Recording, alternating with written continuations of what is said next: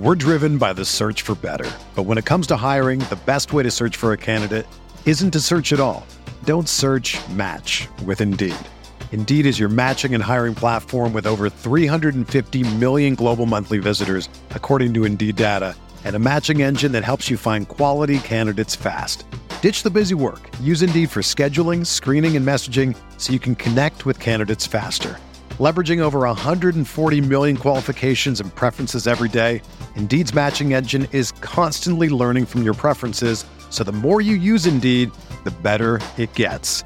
Join more than 3.5 million businesses worldwide that use Indeed to hire great talent fast. And listeners of this show will get a $75 sponsored job credit to get your jobs more visibility at Indeed.com slash BlueWire. Just go to Indeed.com slash BlueWire right now and support our show by saying that you heard about Indeed on this podcast. That's Indeed.com slash BlueWire. Terms and conditions apply. Need to hire? You need Indeed. What's up, y'all? It's Drewski, and I've teamed up with Mountain Dew to produce a hilarious new basketball podcast called The Dew Zone with Drewski. Learn the backstories of your favorite ballers and celebrities like Jamal Murray. Did you have like a favorite team? Was it the Raptors at the time or no? Was the Raptors even started around that time? Come on, bro. I ain't that old, fam. you talking like I'm 50. Taylor Rooks, A'ja Wilson, and many more. You won't want to miss this. Listen to The Dew Zone with Drewski on Apple Podcasts, Spotify, and wherever you listen to podcasts. Support for this podcast comes from Wild Turkey Kentucky Straight Bourbon Whiskey. Let's tune in to their one on one with Jamal, a real bartender from Old Fourth Ward in Atlanta. I really get into the backstory of whatever I'm pouring, out of respect. There are literally years of experience behind these bottles. Wild Turkey, same recipe since 1942. If you want a true classic, this is what you want to order. Wild Turkey. Wild Turkey Distilling Company, Lawrenceburg, Kentucky. Copyright 2020, Campari America, New York, New York. Never compromise, drink responsibly.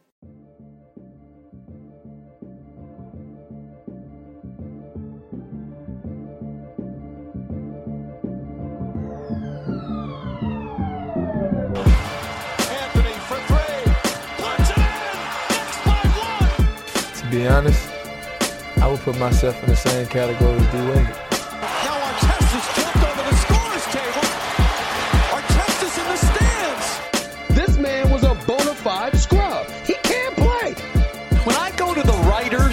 Tell me who can guard in this league, I'll put a gun to my own head. Welcome to the RotoWire NBA podcast.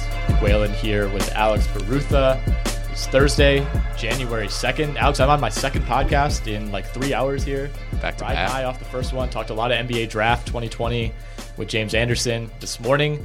Uh, I'll talk a little bit more, uh, I guess, current day NBA happenings uh, on this afternoon's pod, but we'll start with.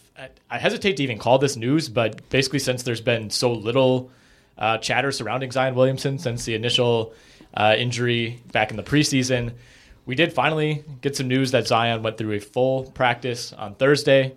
Uh, there were some reports that were, I think, meant to be positive, but ended up being kind of concerning last week that the Pelicans were trying to change how he runs and jumps, which and is eating. yeah, and he, I mean that. I mean that was implied, but I, I think it's. I think they probably meant it as like you know we're we're looking to prevent injuries in the future. But to me, that I took that news as like, oh my god, he can't be even close to returning if they're trying to reteach him, you know, reteach him a new gait, uh, kind of on the fly here. But we still don't really have any sort of timetable whatsoever. I I personally don't think that Zion sitting out the entire season is completely off the table. But I will say it seems a lot more optimistic now uh, than it did a few weeks ago. I know I know there was some speculation that you know maybe he's targeting that MLK Day uh, kind of prime time afternoon game. Uh, I think it's in Memphis uh, for the Pelicans. That could be a possibility. I think if he's back on the court before the All Star break, that's huge, and and that's still another you know month and a half at this point. So pretty decent chance it would seem uh, that we see Zion maybe before the end of January even. Yeah, I I was a, kind of initially concerned by that report of Zion changing his running style, but then I got like a weird flashback to a article about how Dwyane Wade ran incorrectly, and on a quick Google from it's from 2011 that someone pointed out that Dwyane Wade ran incorrectly, and that contributed to a lot of his knee injuries. Um, so it's not super uncommon that I guess players run incorrectly, but yeah, I mean it's it's going to be exciting that he could potentially return as soon as Monday. I don't think he. I, it would surprise me if he came back as soon as Monday, but um, you know, the Pelicans have been kind of underperforming all year, I think. They're kind of they're making it a little interesting right now. Um, being five games out of the eighth seed in the loss column, which isn't. This is not their own doing. I mean, the I think the Spurs, Blazers, and Suns are making it interesting. For well, it, that, that's what I mean. You basically look at the teams above them. It's yeah, Kings, Wolves. You know, maybe they're able to get you know if they get Towns and, Townsend Wiggins back, they'll be able to make things interesting. Grizzlies, Suns, Blazers, Spurs, but um, I mean, you know, their their simple ranking system is is decent. They're 28th. They probably should have two more wins than they do, but um would it at this point if Zion, let's say Zion comes back like basically next week, is healthy the rest of the way through, plays similar to how he does in the preseason, would it shock you if the Pelicans made the playoffs? No, I, I think it would shock me more if we see Zion one stay healthy, two be that good. I mean, it's been a it's been a pretty long layoff. I, yeah. I, I was pretty surprised. I think along with most people, just how dominant he looked in the preseason. I, I yeah, think was... I think the general expectation was, okay, this guy's awesome. He was great at the college level let's see how it looks in the pros. You know, I think everyone was generally pretty optimistic about his future, but for him to hit the ground running like he did, and you know, ultimately it was the preseason, but he was going up against a lot of you know NBA starter caliber players. Yeah. It wasn't like this was summer league. Um, for him to look as gifted athletically compared to NBA athletes and kind of play the same game that he did at Duke, but just do it even more efficiently, almost right, at the NBA right. level. I mean, he was really not a factor from beyond the arc at all. It was a lot of just finishing everything around the rim, which is you know at his height especially is a is a pretty big skill. Um, so if he comes back and you know I would imagine he'll have very strict limitations. You know, I would yeah. if and when he returns, I would say probably sitting out at least one half of back to backs. You know, maybe even a, a soft minutes restriction based on how things go. Um, but to answer your original question, I mean they're right in the thick of it, and for a team that lost 13 straight games, between November 23rd and you know December 17th. That's usually not something you can say, but they've won five of their last six. A couple of those wins have you know come against Denver, Indiana, Houston. The last three, those are all pretty quality wins. Even though some of those teams, Houston especially, uh, back on Sunday was was really banged up. But I mean, if you're the Pelicans, you're not in any position to qualify any of your wins. You'll you'll take them, and you know, like I alluded to kind of jokingly earlier, they they've been helped by teams like Minnesota free falling, teams like San Antonio still being four games under 500. You know, Portland had a little bit of a run when Melo came, you know, initially joined the team, and they've kind of fallen back. Phoenix has, has taken a big step back. So, I mean, if if the the qualification is that Zion Williamson is playing even at like 80% of what he was in the preseason, that is a huge, huge help for this team because they battled injuries of their own, and like he's a major upgrade over even someone like Kenrich Williams, who's right. had to play a lot of minutes for this team. Yeah, upgrading the bench, um, which basically he would end up doing. I don't know. He probably he might just come off the bench if he I think right when he comes back to begin, and then would eventually move into the lineup. That'd be my guess. Yeah, whether or not they they put Redick on the bench or something like that, maybe they Lonzo right. Ball, who knows? But yeah, I mean, I think, um, th- I mean, how he was, you know, in the preseason, he was he, he was doing so much of his work in like a low usage context that it kind of gives me a little more confidence that he'll be able to come in and still play well right away because he's he wasn't he didn't have the ball in his hands a ton. Like he was getting a lot of obviously stuff in transition. He was in the dunker spot getting a ton of offensive rebounds. Um, like his shot was very broken, but I think he's he is he's so much of like a hustle glue guy that I think it'll it'll just end up working out um, once he comes back. So I think it, it wouldn't shock me if they if they snuck into the eighth seed and then once they're in the playoffs, you know, I mean, they're going to basically play the Clippers or the Lakers. Yeah. So, but he'll at least they should be making mm. things interesting. Yeah, I, I, certainly wouldn't pick this team to win a playoff series. Or, I mean, based on what we've seen, we I guess we can't let one and a half decent weeks color what's been like a pretty horrific season. And I mean, it's kind of a miracle that that Alvin Gentry has a job right now, the way it looked two or three weeks ago. Um, but I, I think in some ways what happens with Zion might change the entire trajectory of their season. I mean, we were talking two weeks ago about the Pelicans selling off Jrue Holiday, and that yeah. seemed that seemed very very likely at the time, and still could happen. Um, but if Zion comes back, and all of a sudden, I mean, let's say Zion comes back in two weeks, and they play 500 basketball until the All Star break, and they're three games out of the eight seed. I mean, I, I don't know how you at least aggressively pursue a Jrue Holiday trade at that point. I'm not saying they still wouldn't deal him if if the right de- what you know the right trade was on the table, but I think that kind of this could kind of reinvigorate their entire season that not too long ago seemed like it might be lost. Yeah, given how well Zion played in the preseason, it, it is hard to like sell off Jrue Holiday, knowing that Zion Right. could come in and especially the fact that he's not an expiring contract. You know, you're not just selling too, him. yeah. You're not looking at it and saying, well, if we, you know, if we don't sell him off, we're going to lose him. It's like I think the implication, at least three months ago, was that Jrue Holiday was going to be in the MVP conversation, and it was going to be him kind of leading this this really bright young core Right. into the you know the 2020s, and that kind of went down the drain quick. But if if Zion comes back and looks like Zion, I, I think that kind of changes everything. Um, but yeah, you mentioned some of those teams also vying for the eight right now. I, I, I wouldn't even say there's a clear division between OKC and the rest of that pack, although they've played well lately. I mean, they're at least above 500. That's that's the most you can say about, um, you know, more than you can say about any team below them. So they've opened up a three and a half game lead. They're at 18 and 15. San Antonio currently in the eight at 14 and 18. I mean, that's given how the rest of the conference is shaking out. Like that's a fairly sizable gap right now, especially considering San Antonio hasn't really shown that it can string together a lot of wins. So I, I think right now we we still have a clear top six, and it's the same top six that we had two weeks ago, four weeks ago, six weeks ago. Um, but I think OKC is kind of softly in that seven spot, and then to me, the Spurs, Blazers, Suns, Grizzlies, T Wolves, Kings, Pelicans are all very much in it, and even mathematically, the Warriors are. Although I don't, I don't think they would make the same push that No. these other teams would. I think uh, it, it would surprise me the most if the Grizzlies made it. I think they have Yeah. uh, maybe the Wolves at this point. I don't know. I mean, what would be more surprising, I the Wolves or would- the Grizzlies sneaking in?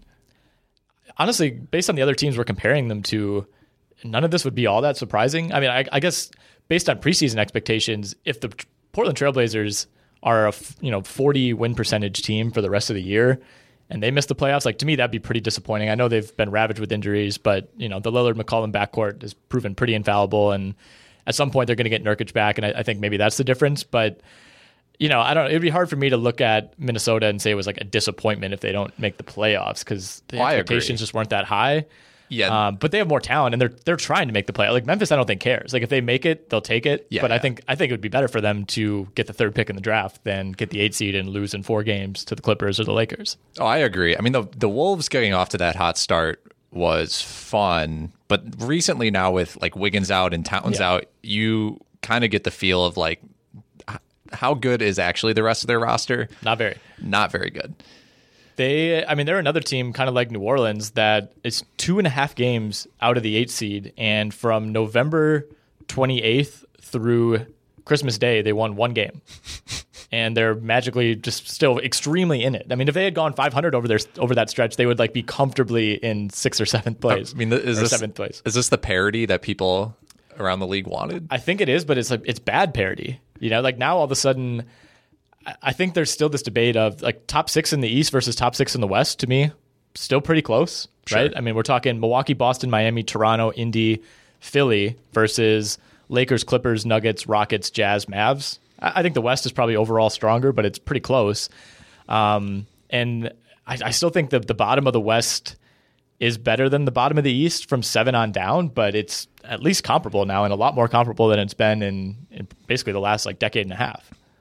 Yeah, I mean, um, I mean, I, I don't know. I don't mind like the par- the parody of No, like almost a handful of teams being able to get the seven or eight. Um, Yeah. I think it is probably good to get people to you know to to have a reason to stick around. And it's, I mean, I understand you know like fans are, are going to want a team to tank or not, but at the same time, like if you're if you are a you know if you're like a, a Minnesota fan and you're 12 and 21 and you hmm. can still realistically make the playoffs if like Towns and Wiggins are healthy for the rest of the year. I mean, that's something to to also look forward to, and I think it makes sense along with all the lottery reform that that was done. Hmm. So now it feels more like an actual lottery. Well, it's where it's like, well, we tried and we didn't make it, so here we go. Last year, 48 wins got you the eight seed in the West. this this year, the Spurs are on pace for 36 wins, and they would have the eight. So that's that's the kind of drop off we're we're talking about, kind of from seven on down. I think we should. I'd be okay with banning teams that are under 500 from making the playoffs. Just give a bye to whatever team they would face. Uh, yeah, There's not enough. Yeah, I mean, I, I don't think that's a problem we ever thought we would have. Certainly in the West. No. it's looking that way. I mean, I I still am hesitant to pull the plug on the Spurs team, and we'll get to that when we discuss some of our uh, failed preseason predictions. But I, I mean, I don't see them just reeling off, you know, 14 wins in 20 games or anything like that, which isn't even that crazy. But for the Spurs team, I mean, that would be their total wins on the season right now. They're 14 and 18. Um, but yeah, that that race in, in really both conferences from seven on down is going to be really interesting to monitor.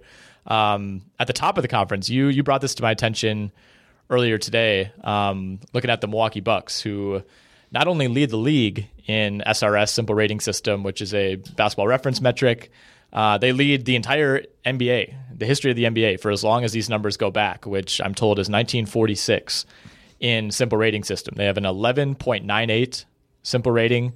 Uh, this takes into account point differential and strength of schedule. So. Yep kind of a net rating mixed with strength of schedule. I don't don't know the exact machinations, but it's a a very good metric to just say how good and how dominant a team has been relative to its competition. Um, and you you looked up kind of historically where the Bucks rank right now relative to other teams that have been you know far and away number one in the league in SRS. Yeah, this is one of those stats where you, to kind of figure out if it's legit or not, you want to look at the historical like implications of teams that have you know hit have, that have been high in this ranking before. So I went back and looked at every other team, or just basically did a search for every other team in NBA history that crossed the threshold of at least ten, a ten score on simple rating system. And I think that we determined before the podcast like it was eight out of the ten um, won the NBA Finals. So I have the list in front of me, and for context, like getting to a 10.0 SRS is extremely rare. Extremely, extremely good. For example, the second best team in SRS this season is the Mavs, and they're at 7.8, which is very good. You know, 7.8 is is also very good, but getting to 10 and even 11, you know, as we're talking about with the Bucks, is really, really high. So counting this year's Bucks team, there have been 11 teams in NBA history that have reached double digit SRS, so at least 10.0 or better. And those teams are the 2016-17 Warriors, the 2015-16 Warriors, the 2015-16 Spurs, the 2014-15 Warriors, the 97 and 96 Bulls and the 92 Bulls, the 72 Lakers, 72 Bucks and 71 Bucks. So yeah. of those teams, um, I think 7 out of 10, 7 out of 10. 7 out of 10 won the finals. But I think what was even more interesting is that two separate years, both 71-72 and 15-16 had two teams that broke uh, 10.0 in, in SRS. And interestingly, um, in 2015-16, neither of those teams won the finals. That was the Spurs and the Warriors, and of course that was the the Cavs finals year. So up until up until 2015-16, the only team to have at least a 10.0 SRS and not win the finals was the 72 Bucks, who had just won the finals the year before. Um, so it's not a perfect indicator of winning the finals, but it's a pretty good indicator that you're at least going to be very much in the mix. Obviously, I mean, no team on this list that had a an SRS that high won fewer than 63 games in a season. Yeah, it was just it's just a really crazy list to consider. Like it's it's virtually a guarantee that you make the NBA finals. I think the I think the that one Bucks team didn't, but they Spurs played didn't either. But they oh, lost the Spurs to the Warriors. Did. They lost to the Warriors. Yeah, so it's it's a crazy stat, and I think um, you know as which we might get to this in a second, like the the team that the Bucks should probably be worried about the most is the 76ers. But theoretically, like it shouldn't even be close. And, you know, I know throughout history, like a lot of these teams that had this SRS over 10 are going to face teams that have uh, that are quote, like quote unquote bad matchups for them. Mm-hmm. Um, like one of these teams is going to run into a bad matchup, but almost every single time they just overcome it because they're that good and they go to the finals. And mm-hmm. most of the time they win the finals. Um, obviously, you know, it's I'm not gonna sit here and predict that the Bucks won the finals, but yeah. they are. I mean, this the season does deserve recognition for uh, on pace how mm-hmm. historic it it may end up being. Yeah, I mean the, the, the numbers, at least going by this metric, say that they're significantly better than last year's Bucks, who had a, an SRS of just over eight. So I mean, the jump from eight to twelve is massive.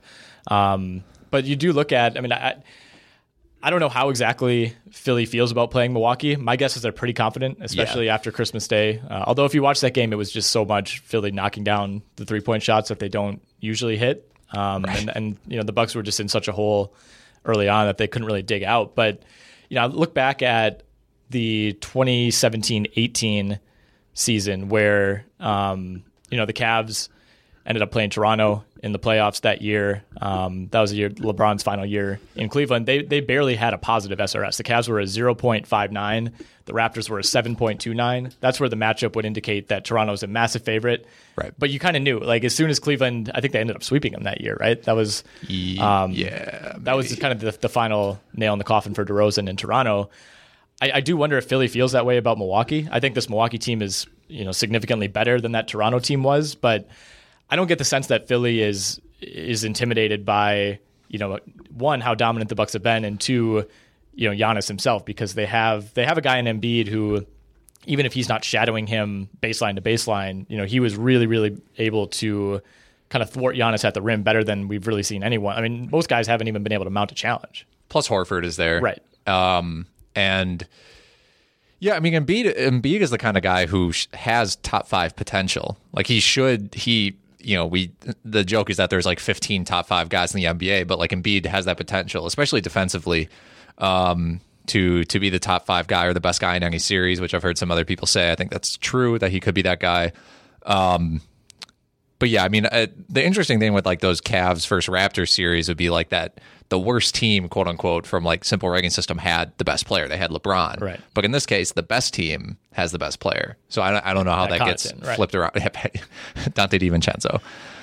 Yeah, we'll see. I- It's it's one of those things that you know, as much as I think you and I love watching the NBA night to night, I could I can kind of understand how there's maybe a little bit of waning interest where you know if you're a Bucks fan or a Sixers fan, you just kind of know that there's a pretty good chance it's coming down to that at some point, and you're gonna have to wait until early June or late May for it to happen. Yeah. Um, and you know, I, I think barring a major injury to either of those teams, there's they're still on somewhat of a collision course. Even though, I mean, as we talk about NBA standings here, like I mean, Philly's in sixth place right now in the Eastern Conference, and the gap isn't isn't huge by any means. I mean, they're they're tied for fifth and kind of lose the tiebreaker to to Indiana, but they're eight games back of Milwaukee right now. Eight games back. If we stick with the simple rating system, they're at 3.8, which like if you you can kind of use this as like a you, you can almost use it as like a point spread. It it kind of works like that sometimes. And this would suggest that if the Bucks and 76ers play on neutral court, the Bucks would be like 8 point favorites, which I mean that would never that would never be the case. But Last year Celtics were a 3.9. So that that's what SRS thinks of the the Sixers at least. Right. And I think, um, yeah, we've seen with the Sixers. I mean, they, they just have such an unconventional offense that sometimes it's going to work fantastic and other times it's going to completely fall apart. You know, with the lack of pick and rolls that they run, the odd fit with Ben Simmons and Joel Embiid. I mean, we, this is, we, I mean, we've beat this thing to death as far as the issues that they have um, offensively, and um, you know, I don't, I don't know what it means come playoff time. I mean, last year, I mean, they were they were basically fine. I mean, they- they went to Game Seven and almost got in the Eastern Conference Finals. So, as much as we constantly say, "Oh, they need to fix something," maybe they need to trade somebody, they need a new coach, this, that, and the other thing, they were extremely competitive last year and could have easily been playing the Bucks. And um, at that point, could have went to the NBA Finals, and they could have a title right now if they ended up facing that like depleted Warriors team. So, I can understand why the like Philly organization and everybody like that is super hesitant to not make a move because they know that the talent that they have is incredible and that they can just still potentially pull out a championship. Speaking of incredible talent, Darren Collison wants back into the league. We found out uh, earlier this week. Not surprising whatsoever. Um, he retired for religious reasons. uh, Essentially. basically right before he was about to cash in in free agency, uh, which you know more power to him for for having the ability to do that. But you know here we are now, like six months later, and believe it or not, he is in line to sign with the Lakers or the Clippers. I I would imagine the Lakers would have the upper hand if he's prioritizing a bigger role. Um, I mean, both teams I think could kind of use another point guard, but I think he he's a much greater need for the Lakers than he is the Clippers. Yeah, I mean the the Clippers have basically no real backup point guard. I mean, kind of dependent because they have Beverley, and then they kind of do like the Lou Williams thing at point guard. But their actual backup point guard is like Derrick Walton. Yeah, Shannon Um, can play some point guard, but they they seem hesitant to do that. Right. And I mean, they have Paul George and Kawhi. Obviously, those guys can handle the ball, but the Lakers have LeBron and AD. And, Right. you know, I. Caruso. Car- well, he Caruso's playing really well. Um, I don't know. He would potentially take Rondo's minutes. Um, Quinn Cook hasn't really been a factor this year. So, Yeah, I think he would. I don't know what kind of role he would have. I mean, I can envision him getting 15 to 20 minutes relatively consistently. Um, but he is also, he has like a super high potential to be like Deron Williams in the playoffs that one year for LeBron. If he makes it to the Lakers, where they just pull this guy out of nowhere and then he, I'm, I, he could easily that could end up being the case. I mean, he's a great three point shooter. Like I, I agree, but Deron Williams was significantly more watched He- at that point in his career. And I mean, Collison is one of those guys, like he led the league in three point shooting two years ago. Yeah. 47%, but he only took three a game, which is a, is a decent amount. But if you're shooting 46 or 47%, you should be taking like eight a game. you know? Right. So there is kind of that weird thing with him where it's like, how willing is he going to be? Um, you know, I w- I wouldn't say he's ball dominant, but hasn't spent a lot of time playing off the ball Right. in his career. And when you play with LeBron, no matter what he says, that's ultimately how you're going to be spending a decent chunk of your time. Um, but if he if he could take the Rondo minutes and just be another body for them, I think that would be, the Lakers aren't going to get anybody better via trade or buyout. I don't think. You know, I, I'm pretty low on Iguodala. I don't know that he even wants to go to the Lakers. I think the Clippers would be his spot. Um, and Iguodala, you know, he would- he would be a nice addition for the Lakers, but I don't think he would fill the same need that Collison does.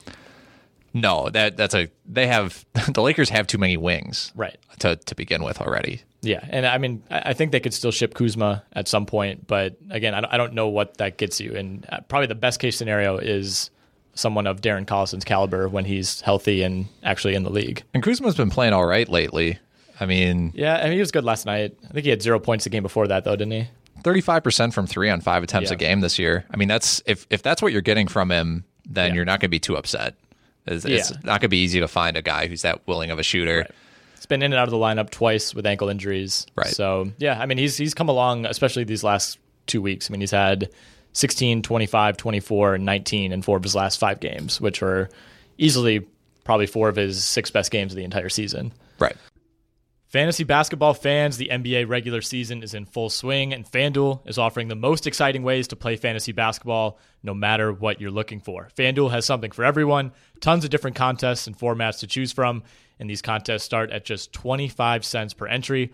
All you have to do is pick a contest, choose your team, and enjoy watching your results in real time. You can play against your friends for bragging rights, or you can play against the public for millions of dollars in cash prizes. To take advantage of our special offer for new FanDuel users, sign up today at fanduel.com slash RW. That's fanduel.com slash RW.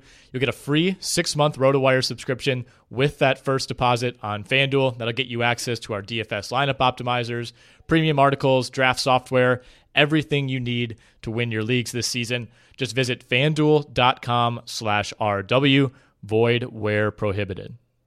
Okay, let's look back at some of our preseason futures, which we wrote up uh, for the site back on July 30th. Um, some of these went or are going okay. I mean, they're all in progress, obviously. Others, not so much. Um, we'll just kind of go down the list here and and hit on each of these real quickly and, and kind of revisit where we're at now. You and I both went under on the Hornets, 23 and a half wins. I felt extremely confident about this one. And, you know, here we are now in December, and I feel, or January, excuse me, I feel very similar about this one as I did taking the Hawks under last year. I, I thought they would be like an 11 win team, and Right. you know they obviously ended up being much better. I mean, Charlotte is on pace for, I mean, somewhere around like 29 uh, They're 13 and 23. I'm trying to do the mental math. Yeah, somewhere at 28, 29 wins. Um, so it turns out this line was actually not. I think we had said like this, the line should be like 17 wins, and um, yeah, I mean, I, I think they're on pace to to hit this fairly comfortably. There's there's a world in which they don't. I mean, there there still is, but I, this is probably a loss. Like if I, you know, if if this was an actual bet that I had made, I'd been like, well, that's that's money lost. And the way we did this, we should maybe clarify. We we gave ourselves a thousand fictional dollars, and we like distributed it on certain bets with like confidence levels. And I gave this one fifty dollars, so it was one that I definitely liked, but I wasn't going to throw all my money into. But I think the main thing is just like I was not expecting uh, Devonte Graham or PJ Washington to actually be like good NBA players. Like they are actually good. I looked up this stat because um, uh, I was kind of uh, th- just thinking about like just thinking about Devonte Graham. Uh, he's on pace right now to become the ninth player in NBA history to average at least nine three point attempts and four free throw attempts per game. The only others being Curry, Doncic, Paul George, James Harden, Damian Lillard, Kemba Walker, D'Angelo Russell, Trae Young. So Paul Walker never did that. No, um, but he would have the lowest two point percentage. Um, 35.4% from two is Devonte Graham. I know. Uh, Paul George was previously the lowest on that list with 46% from two. So just an astounding showing by Devonte Graham. He's had a bizarre season. That's for sure. He has, but he's actually good. Um, and also, PJ Washington probably doesn't get enough credit um, for the for the rookie season that he's putting together. His um, he he's just just been solid. He got hurt for a while, um, but yeah, they are they're a lot more competent than I figured. I think James Borrego is doing a pretty solid job, just having them kind of they're just shooting a bunch of threes. Yeah, he is one of four players uh, who were taken in the lottery who have a positive value over replacement right now. For a horrible uh, team. Right, for a bad team. Him, Cam Johnson, Jaxson Hayes, Ja Morant, which is actually interesting. And Cam Johnson is a surprising one.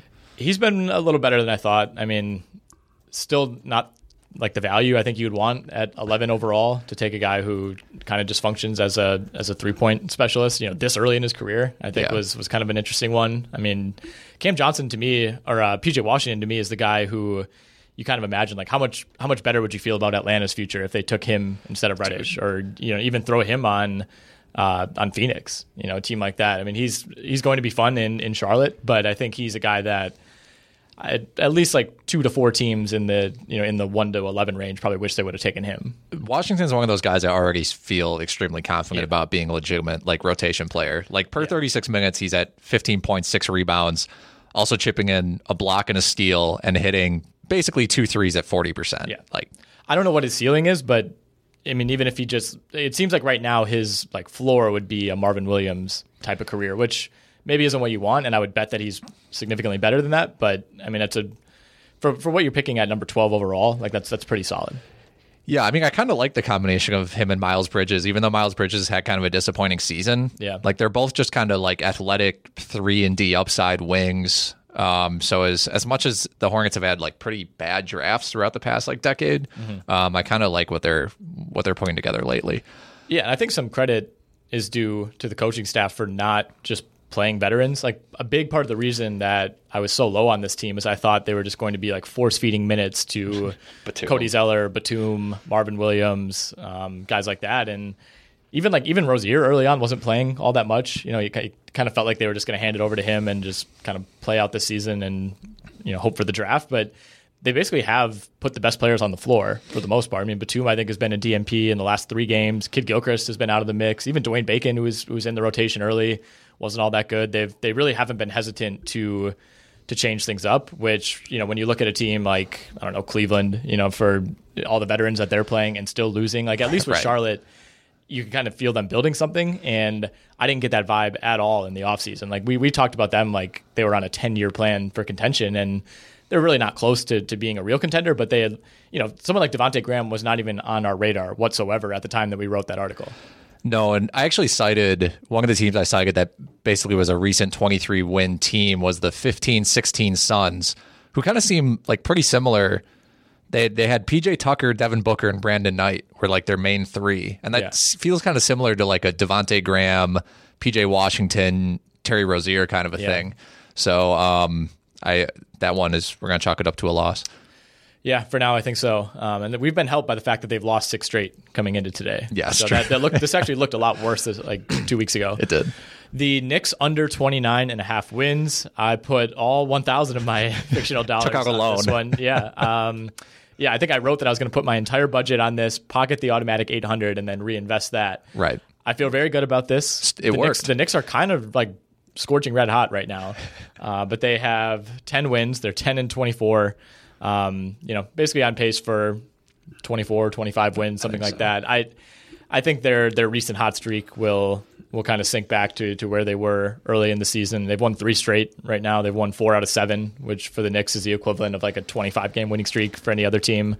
Um, but I feel pretty good about that under and that 29 and a half wins was a ridiculous a ridiculous total back in July and it it remains equally ridiculous now. I kept staring at it and I really wanted to take it, but for some reason I couldn't get the idea of like Julius Randle, Bobby Portis, and Marcus Morris just like willing this team to 30 wins.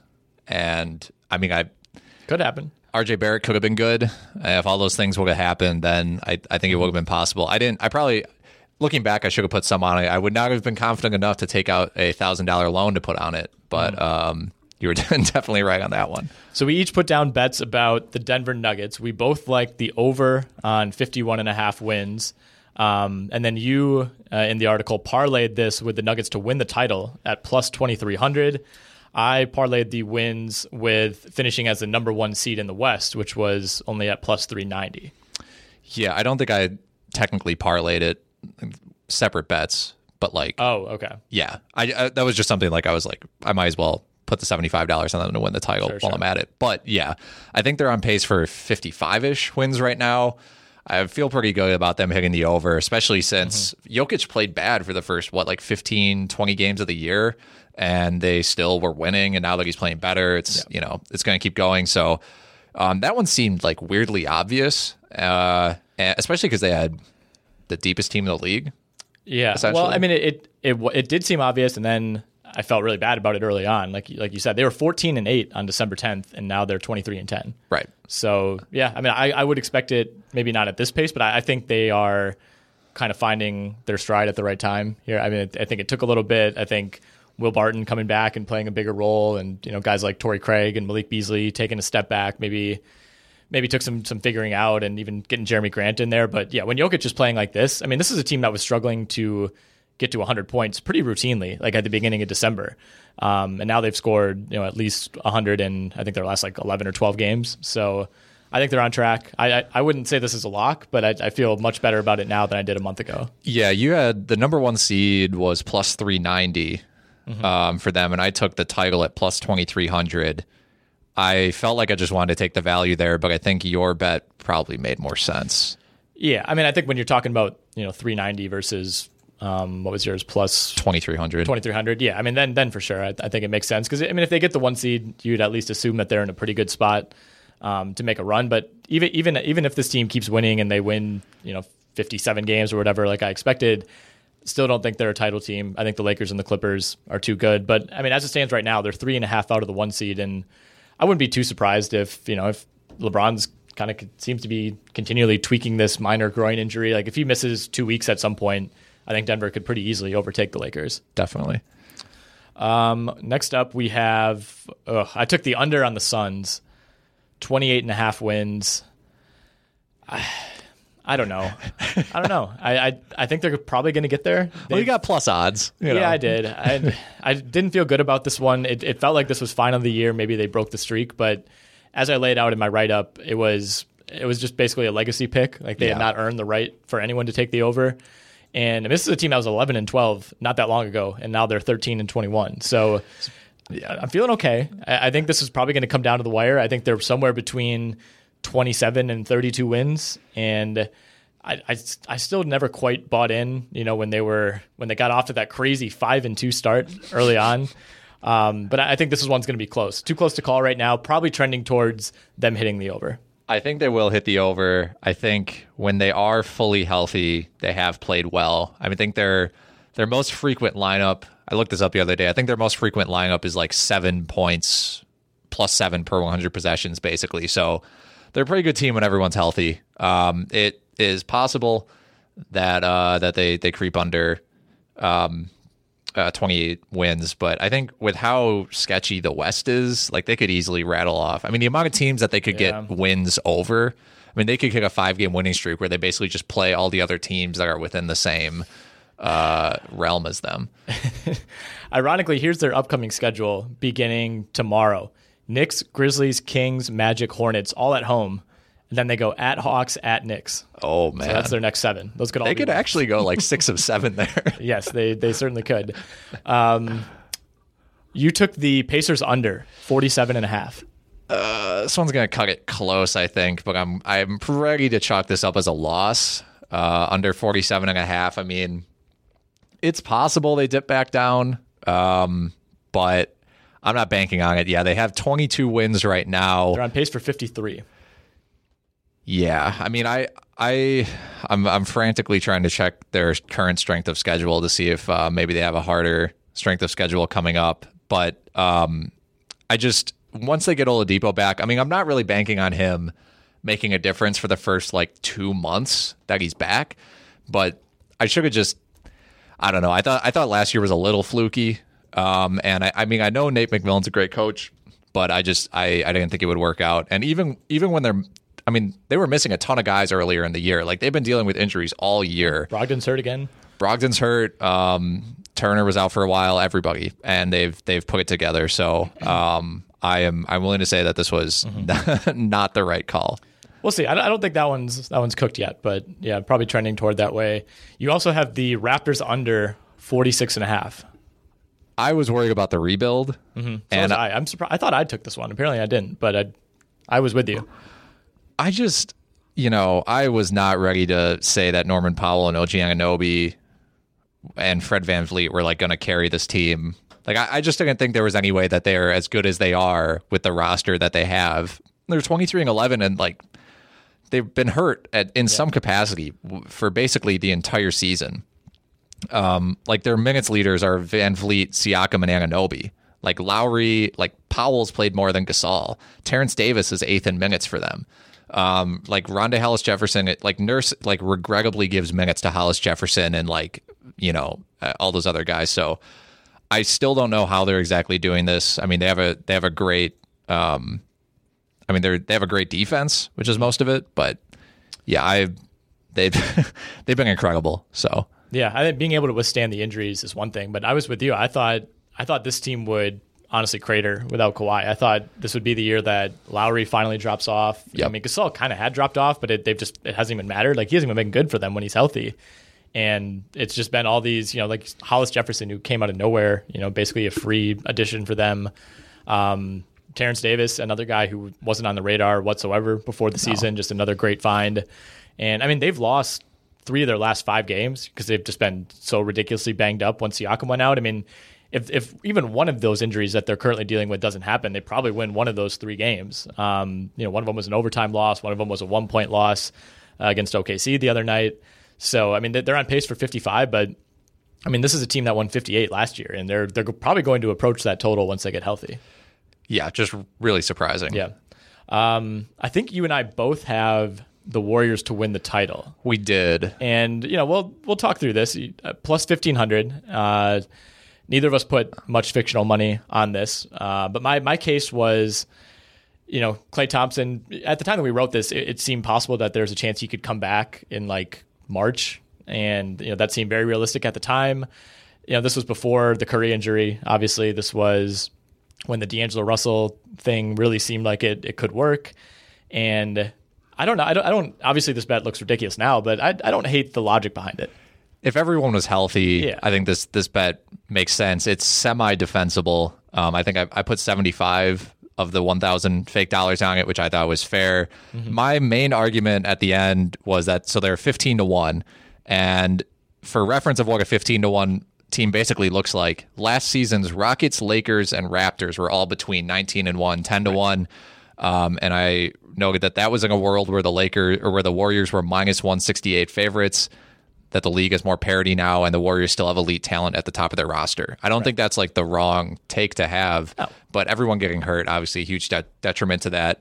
I mean, I think if if we are in a world where everyone on the Warriors is healthy, minus Klay Thompson, like mm-hmm. you know, because the ACL, then they could definitely be in the playoff hunt right now. Like so. Oh, yeah. At that point, I, I mean, they still them to win Like, the I title. mathematically. Like, I mean, there's a decent chance that whenever Steph comes back, like the Warriors could still make a run. I don't. I don't think they will. I don't think that's the direction they would go. But I don't. I don't see like like we just said. I don't. None of those teams in the bottom pack of the West are really going to separate themselves. The smarter bet was the under, Yeah. um, which I don't. I think they. I think they're they were at like forty eight or something. It was pretty know. high It was pretty high. Yeah. Yeah. Um, so we, I think we both had the 76ers to win the NBA title. That was at plus 900. Um, and I, I also parlayed or whatever you want to call it with them winning the East. Yeah. And, you know, obviously those two go hand in hand. I, I don't feel great about that. Uh, I mean, the Christmas Day game, it, it just depends how much stock you want to put into that and how much kind of credit we give the 76ers. Like, have they earned have they earned the cachet of the LeBron Cavs, where it doesn't matter what seed they are, you're just you know they're going to be dangerous. Right. I don't know that they have, um, but then you see a game like Christmas Day, and it, it kind of makes you worry. I think if you're if you're somebody who's hoping that the Bucks are that team to come out of the East. This one made a lot of sense to me. I mean, you got them at nine to one, which is a pretty pretty good odds for them. That was to win the title, nine to one. Mm-hmm. I put a hundred dollars on it. I, my, I mean, yeah, my my thought was basically it's just going to be them or them or the Bucks, and they match up well against the Bucks. And if they get into the finals, any team that gets in the finals has a chance to win it. So I'm like pretty, you know, any any team that I think can get to the finals, I'll just bet them to win the finals. Um, which I know isn't like the most great money management, quote unquote, but um, yeah, I think that the odds were way too high, and I think by the beginning of the season it had creeped all the way down to plus seven fifty. So people were clearly like on this bet, Mm-hmm. and even though they're off to a bad start, um, I don't really, I haven't lost any confidence in it.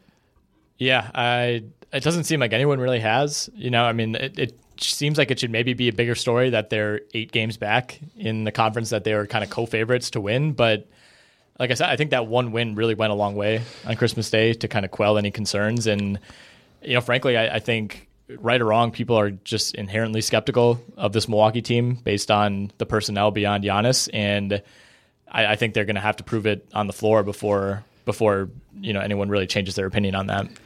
Yeah, no one is going to like think. uh No one's going to believe in the Bucks until they're up, until you know they have three wins in the Eastern Conference Finals or something. Then people are going to be like, "Oh, this Bucks team might be for real" when they're one game away from going to the NBA Finals. Right, which is kind of funny because this, I mean, the Sixers haven't even been to the conference finals, and yet they they seem to be the team that's getting the benefit of the doubt for some reason. Yeah, yeah. Is that, is that accurate to say? I think so.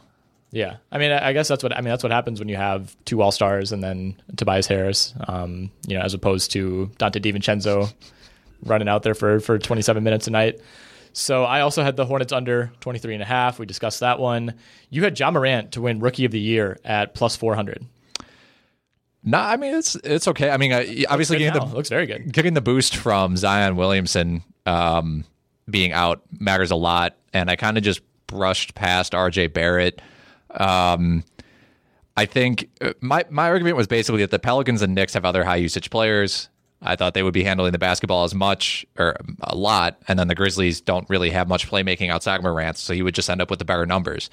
Um, like I was worried about the the learning curve of being a point guard, but I just thought the the usage rate for Morant would be way higher than um, you know Zion or Barrett, and that at plus four hundred, I felt pretty good about that, even though you know Zion obviously made sense as a bet.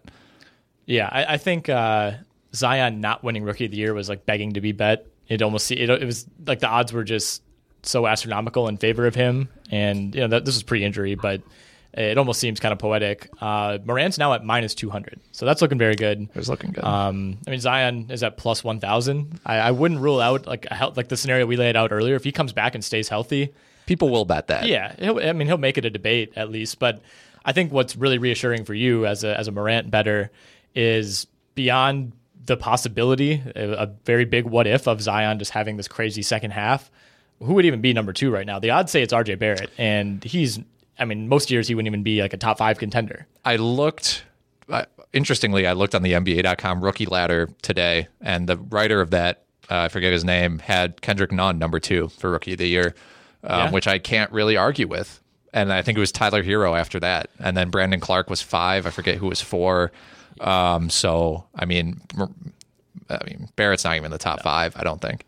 Yeah, I mean, when you look at the odds, it's a it's a pretty depressing reality. I mean, in order: Morant, Barrett, Zion, Nunn, Hachimura, Herro, Eric Paschall, and Michael Porter Jr. has Kinda- better. He has significantly better odds to win this award than Brandon Clarke, Jarrett Culver, Darius Garland, Jaxson Hayes. I wish there was a way to like, you know, short sell RJ Barrett winning the rookie of the year. Like, how can I Yeah. bet on him to not win the rookie of the year? What kind of odds can I get? Can I get like minus 700? Because I'll do it. Like, he's not going to win it. Well, speaking of, I had that as one of my bets, um, and I, I I laid out all It's the qualifiers. It's defensible. It is. It is. It, It is. was and is, and I, I laid out all the qualifiers as, as I possibly could. Um, I said, "quote This is clearly Zion Williamson's award to lose." In the next paragraph, I said, "quote If it's not Williamson, Ja Morant would be the next logical choice."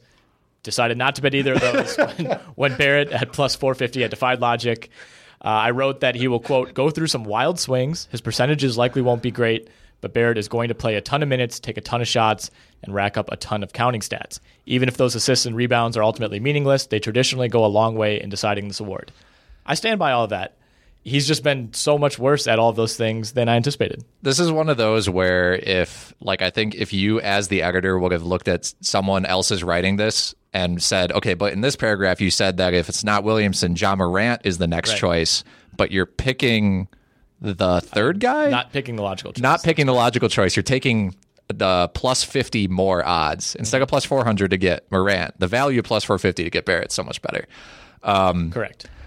but yeah, I no one I, no one could have anticipated Barrett being this poor of a player right off, right out of the gate. Like I wasn't a big fan of him coming out of high school, um, but this is uh, something that I was not anticipating. He's still just It's the lack of consistency, which is the worst. I mean, not opening he's night. he- consistently not good though. Right, right. I mean, but, but even like opening night, 21 points, five rebounds, two assists. Two games later, 26 points, seven rebounds, three assists. 19 points, 15 rebounds, five assists. I'm like, all right, this is, and he's shooting pretty badly in those games. You know, I mean, he was around like low 40s early on, but that was exactly what I expected to happen. You know, like really great rebounding numbers for a guard. And then it just completely tailed off. Like once, once we hit mid November, I mean, it was, you know, he would have a 20 point game and then he'd follow it up with a three point game and then an eight point game and a nine point game. And it's just, it hasn't gotten any better. I think that's what's, what's pretty concerning is like, you know, we're now into January and he's basically throwing up a single digit scoring game like at least once every three games, if not more frequently. Since December, 34% from the field, 30% from 3, 60% from the line, turns the ball over just as much as he assists. Yep. The free throws, I mean, That's really he's concerning. going he's going entire stretches of games without taking a free throw. That's one thing, and then to be hitting him at that rate is is equally concerning. Well, that that's concerning because when we saw him in summer league, we thought his main strength was his strength, like that he was Yeah. just running into people and like kind of doing like the hard in, Yeah. you know, hitting to people and then just kind of not cross over, but like swipe across your body and take a layup, Right. and then he. He still does that sometimes now, but he's not getting the same calls. He's playing against Right. people that are way stronger, and then when he gets to the line, it's you know basically six out of ten. Well, he had games early on. I mean, he had like three games in the first month of his career where he had double digit free throw attempts. But then you look his last six games, he has eight total free throw attempts. Yeah, and in those games, I mean, yeah, but he didn't. Even in those games, he still shot thirty-seven percent from the field and sixteen percent from three. Yeah. so it's It's not good. He's not going to win Rookie of the Year. I, I don't feel great about that bet. but he has the second to be- best just to be odds. clear. Like, you know. I uh, I have Myles Turner, Turner, excuse me, to win Defensive Player of the Year. Um, got that at plus two thousand. I I never loved this bet, but at plus two thousand, Yeah. you know, I kind of wanted to go a little bit off the beaten path, but How much did you put on it? I'm trying to uh, find ninety dollars. That's fine. for some reason. Yeah. So right now, looking at the odds for that award, uh, now they're not posted. Okay. I looked earlier. I Uh, he's Davis was a heavy favorite. he's at plus six thousand, I think, uh, behind Marcus Smart. plus six thousand. Oh, uh, Turner is. Yeah, Turner. Okay, yeah. yeah, Turner's plus six thousand now behind like Marcus Smart, Paul George, guys like that. Oh, here we go. Yep, Davis. So according to the FanDuel Sportsbook, Davis is the the heavy favorite at minus two ten. Then it's Gobert at plus three forty. Um, yeah, I mean Turner is tenth in terms of the odds right now. Uh, I got Anthony Davis. I put 50 on Davis to win Defensive Player of the Year at plus 1100. I know. Um, that would have been the one that I think everyone. Sometimes you, you know, when the year starts and all like basically all the futures come out, you're so excited to like identify a ton of them, but you really should laser. You should, you know, as Woj would say, laser focus on like one or two. And the um, it really should have been the Anthony Davis one that I identified. That was the one I felt very strongly about. That the odds were that the odds made no sense at plus eleven hundred. The only player, I think he's the only player this decade to average two and a half blocks and one and a half steals per game in, in a single season. Um, and that alone, and he had been on such bad Pelicans teams that he was never going to win it, but he was so good defensively that, you know, like if he got on a decent team, like it would work out. Um, and it is working out. I also put 50 on him to win win MVP at plus 950. Um, I'll lose I'll lose the $50 there, but I'll gain, you know, whatever the math is on that, basically Most $500. most likely yes, but I don't I don't think that one is completely sewn up. He's currently fourth in the odds at plus seven fifty. I wouldn't bet on it right now. If I were you, technically got value for it. Yeah, yeah, I think so. And I think, I think we both kind of recognized that it was a what if Giannis gets hurt award, or what if Giannis and Harden get hurt? And you know, I think Doncic kind of sneaking his way in was maybe a little bit of a surprise, but for the most part, the guys who are competing for the award now are the guys that we thought back in July. Yeah, the argument is like the you know the Lakers get the number one seed. LeBron is kind of like a just a a normal quote unquote LeBron year. Yep. Takes a small step back, and Davis just you know. Basically, my thought was he Davis plays just as good as offense as he always has, plays just as good on defense he always has, but he has more exposure and on a great team. And people will be like, "Well, that what, how is that not an MVP?" Um, but yeah, Yeah. the defensive player of the year was probably my best value bet that I made. Yeah, I think so too. Eleven hundred is crazy. I know. Uh, Bucks to win the Central Division. Talk about value. Minus five fifty. They currently lead the Pacers by eight games. So I put 275 on that. I should have, you know, I, I could have put the thousand on that like you Yeah. did for the Knicks. Right. I, that those odds are those odds are extremely low when you consider like I, that does not make any sense. I think they jumped up to literally like minus a thousand like right before the season. right now they're minus twenty thousand to win the Central. I mean, So this this is my best. bet. I think this value. is my best In bet terms of pure actually. value by far. Yeah. Bucks winning the Central Division, best bet of the year. Uh, I had the Spurs to win the Southwest Division. Uh, don't feel good about that. They were plus 350 at the time. They are now currently plus 3600. um, yeah, and I, I wrote up in the you know in the article that I I, I knew this was fairly unlikely. Um, but my, essentially, I, I I said I didn't think New Orleans and Dallas were going to be that good, and one of those is true, one of those is not.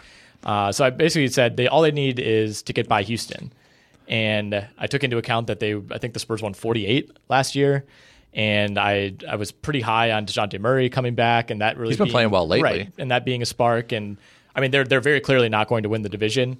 Um, and they're, this really doesn't come down to anything to do with Houston or Dallas, but the Spurs just took a, a much bigger step back than I thought. I mean, we, when you consider you got 350 on it, and I think you and probably a lot of other people would have assumed that, you know, uh, Houston, San Antonio, Dallas all had a one in three chance of winning the division, that these odds aren't crazy. And you only put 50 bucks on it. It's not like you, this was like Yeah, one I- of your most confident bets. I never felt great about it, but I also I don't know. I, I don't want to give myself really any credit here. I, I, this was 100% me just drinking the pop Kool Aid and just Right. assuming that you know what has been for 20 years will continue to be. Um, you had another another interesting one that, that maybe doesn't look great, but I think for the value was was fine at the time. Nikola Jokic to win MVP at plus 1300. You only put 50 on this one.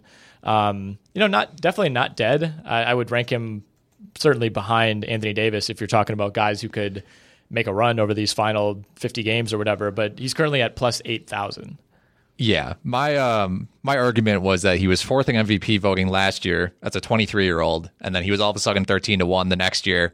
And my belief was that the Nuggets probably, or I thought the Nuggets could get the number one seed. And if if you if the Nuggets get above the Lakers and the Clippers in the standings, then Jokic has to like be a top three MVP candidate probably, or he has to be playing that well. Yep. Um, so not the best bet, but you know, I thought I think I still stand by the value being solid. I actually had this one too. I didn't realize. I just I just noticed that I also had the same bet, um, and I, I kind of wrote it up as a process of elimination. You know, I'd, I'd, I'd said of the eight players with the best odds, Davis, Kawhi, Paul George, and Jokic are the only ones who haven't won an award, an MVP award. Um, so to me, that kind of meant, you know, LeBron, Steph, Harden, and Giannis are all guys who not only are competing against the other elite elite players, but they're competing against their own MVP seasons. Um, so I, I think I've in some ways been correct about that with Harden. You know, Curry is obviously a cross off, um, but Harden, for as great as he's been this year, just doesn't seem to be generating any buzz. Like probably less MVP buzz than he's ever generated, despite putting up his best numbers. Um, but what I, I guess I wouldn't say I didn't anticipate this, but what I maybe underestimated is just how dominant and even more dominant Giannis would be to the point where it's I mean at this point in the year it's pretty much unassailably Giannis's MVP to lose, right? And he's he's playing so few minutes that I think at first that maybe hurt his candidacy when you would line up Harden versus Giannis and look at his numbers, but now it's gotten to the point where I think that narrative of hey Giannis they're blowing everybody out. Giannis is playing 27 minutes in half of these games is now turning and starting to help him and kind of propel his case. Yeah, if you, I mean, if you put the per 36 numbers, their per, per 100 possession numbers next to each other, it's very similar. And Giannis obviously has the uh, case that he's also a top five defensive player. Um, Giannis has played fewer than 30 minutes in 13 games this season. That's crazy. Um, yeah, and I'm I'm about to look up what Hargan, Um, if if Harden is even, I don't even know what the Hargan number would be for that. Um, for games fewer than 30 minutes played. Yeah, it looks like one. uh, so yeah, Hargan with one game fewer than 30 minutes, Giannis with 13. So the the case for Giannis is there, and he was I think plus 270 when you wrote this. Giannis was, yeah, to win MVP, and that I mean at, now this looks like a pretty that that would look like a good bet as well. Harden being 550, also a solid value bet. Mm-hmm. Um, but yeah, I uh, one of my last bets here was Draymond Green to win Defensive Player of the Year at plus 2,000. Um, my main argument was that he qualifies for the Supermax if he wins Defensive Player of the Year, um, and that he's not worth it. So he's going to be trying really hard to qualify for it. Um, and uh, basically, like I know he's past his athletic prime, but he's the best all around multi positional defender in the league. And that I, th- I figured, hey, if the Warriors can make the playoffs, his potential is there. And plus 2,000 for a r- relatively recent Defensive Player of the Year award mm-hmm. winner um, is is fair. So I looked up LeBron's career uh, games played per season uh, or in each season, uh, fewer than 30 minutes. Uh, 10 is the highest in his entire career. In 2014 15, there were 10 times he played fewer than 30 minutes. My God. So Giannis has already done that 13 times, just just under half of the Bucks games so far, or you know, a little more than the third. Um, yeah, I, I, think that narrative is going to continue and kind of help Giannis as the season goes on. Our final two, uh, you had Draymond Green to win Defensive Player of the Year, like you said, um, and I had LaMarcus Aldridge to win MVP. I put one dollar on this, so mm. that's where the ninety nine from Myles Turner comes from. That's a legacy like respect. Yeah, bet. that was plus ten thousand, and my I just wanted to kind of do a quick write up on like what would it take for mm. LaMarcus Aldridge to win the MVP. Like this is an available bet that people were able to log in, you know, enter their credit card information, FanDuel.com. and place real money to bet on LaMarcus Aldridge to win the NBA MVP. So, what sequence of events would have to happen for us to be sitting here on January 2nd and say, wow, I'm really glad I put that $1 on, on LaMarcus Aldridge? I mean, you reference the Spurs going 82 and 0. Um, you you mentioned a, a, a, mass illness breaking out across the NBA, sure. um, basically rendering every other player unable to play basketball. Um, Short of that, I don't I don't know what it is. I'm not sure either. Um, you know, maybe he would go for like, I mean, maybe it's it. You know, uh, yeah, I don't I don't know. He learns how to euro step and like yeah. draw fouls like Harden. That's possible. He's he's not even an option to bet on now. So I'm, I'm glad I got that bet when I did because I literally couldn't even place it right now. Uh, but he has he has he had the same odds back then as Karl-Anthony Towns, Chris Paul, Brad Beal, Andre Drummond, Kyrie Irving, Trae Young, Rudy Gobert all have to win it right now. So when you think about it like that, kind of a smart bet. kind of. I'm, I'm going to rule that one out. I think I think that's going to be a loss for me.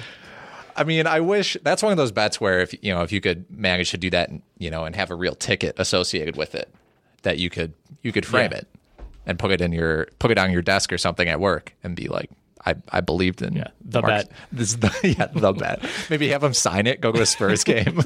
what is it? What am I signing? Is this a receipt? All right, we got to wrap this thing up. Um, nine games going on tonight. Um, kind of an atypical schedule for Thursday, but the schedule has just been ridiculous the last week and a half with with all the holidays. But uh, kind of looking forward to this, you know, next month long stretch here. Oh no, we got to do All Star. Oh yeah, All Star voting returns. I'm yes. so sorry. This is complete diversion. But the All Star first ballots were in earlier today. Leading overall vote getter, Luka Doncic. Okay. By just a handful of votes. He has 1,073,957. Giannis Antetokounmpo, 1,073,358. So about 600 votes separating those two. Will be very interesting to see if Doncic can beat LeBron for the captain spot in the West. I mean, Giannis has a he's basically doubled up Embiid for who has the second most votes in the East. So Giannis is, is essentially a shoe in to be one captain, but um, LeBron versus Luka will be will be an interesting debate. Yeah, Luka gets the international vote. That's right. helped some players in the past. Um, Zaza Pachulia, yeah, uh, Tacko Fall's in here. Yep. Yeah, top five in the West front court: LeBron, Davis, Kawhi, PG, Towns. West backcourt: Doncic, Harden, Lillard, Curry, Westbrook. Thank you, thank you to the 191,000 people who voted for Steph Curry. East front court: Giannis, Embiid, Siakam, Butler, Tatum. East back court, Trae Young, Kyrie Irving, Kemba Walker, Derrick Rose, baby, and Zach LaVine. Derrick Rose the, always is in this. It's Always. incredible. The amount of Derrick Rose fans that just still exist is wild to me. It, it's a it's a cult following that is so it's so strange to me. It, it weirdly extends out of Chicago too. Of it I think- has to. I think there are people from like New York who now stand Derrick Rose for his like uh, oddly bad time in New York. Like now they just like something about him has captivated people even as he has moved into like a completely different phase of his career. I mean, Derrick Rose used to be my favorite player, like when he was like MVP year.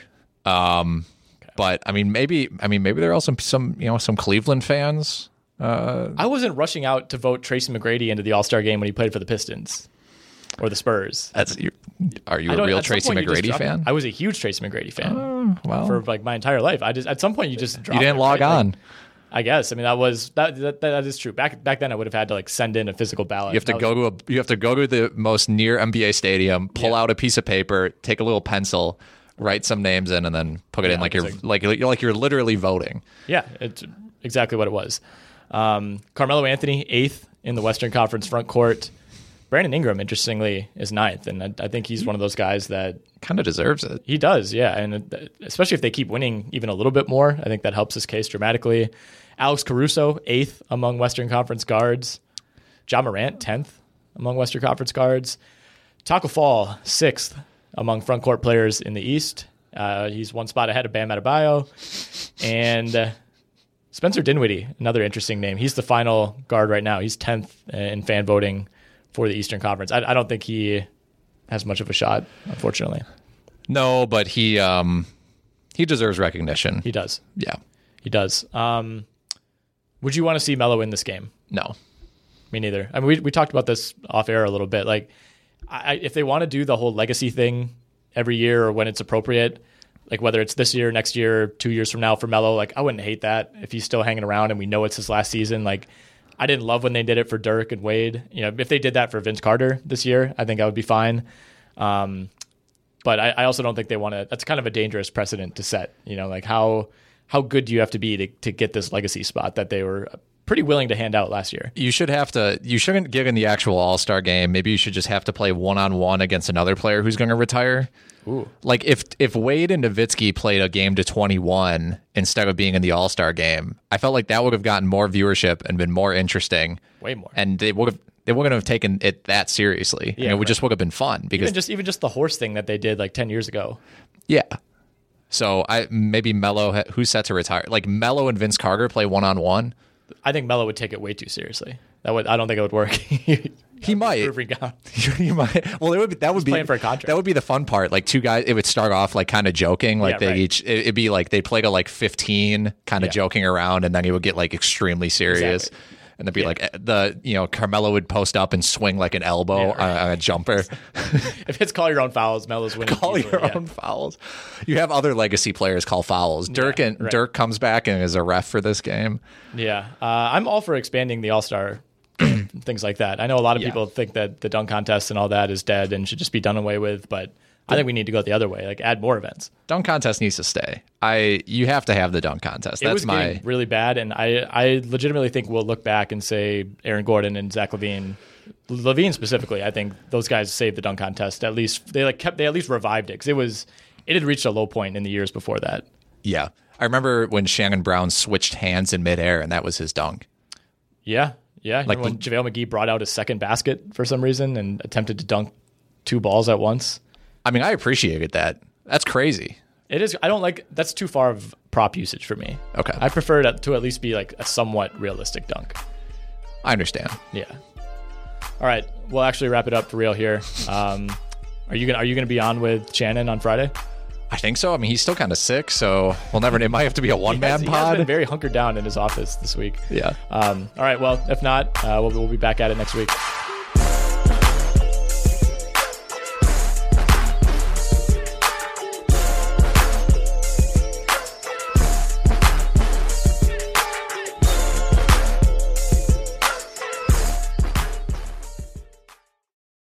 Whether you're a world class athlete or a podcaster like me, we all understand the importance of mental and physical well being and proper recovery for top notch performance.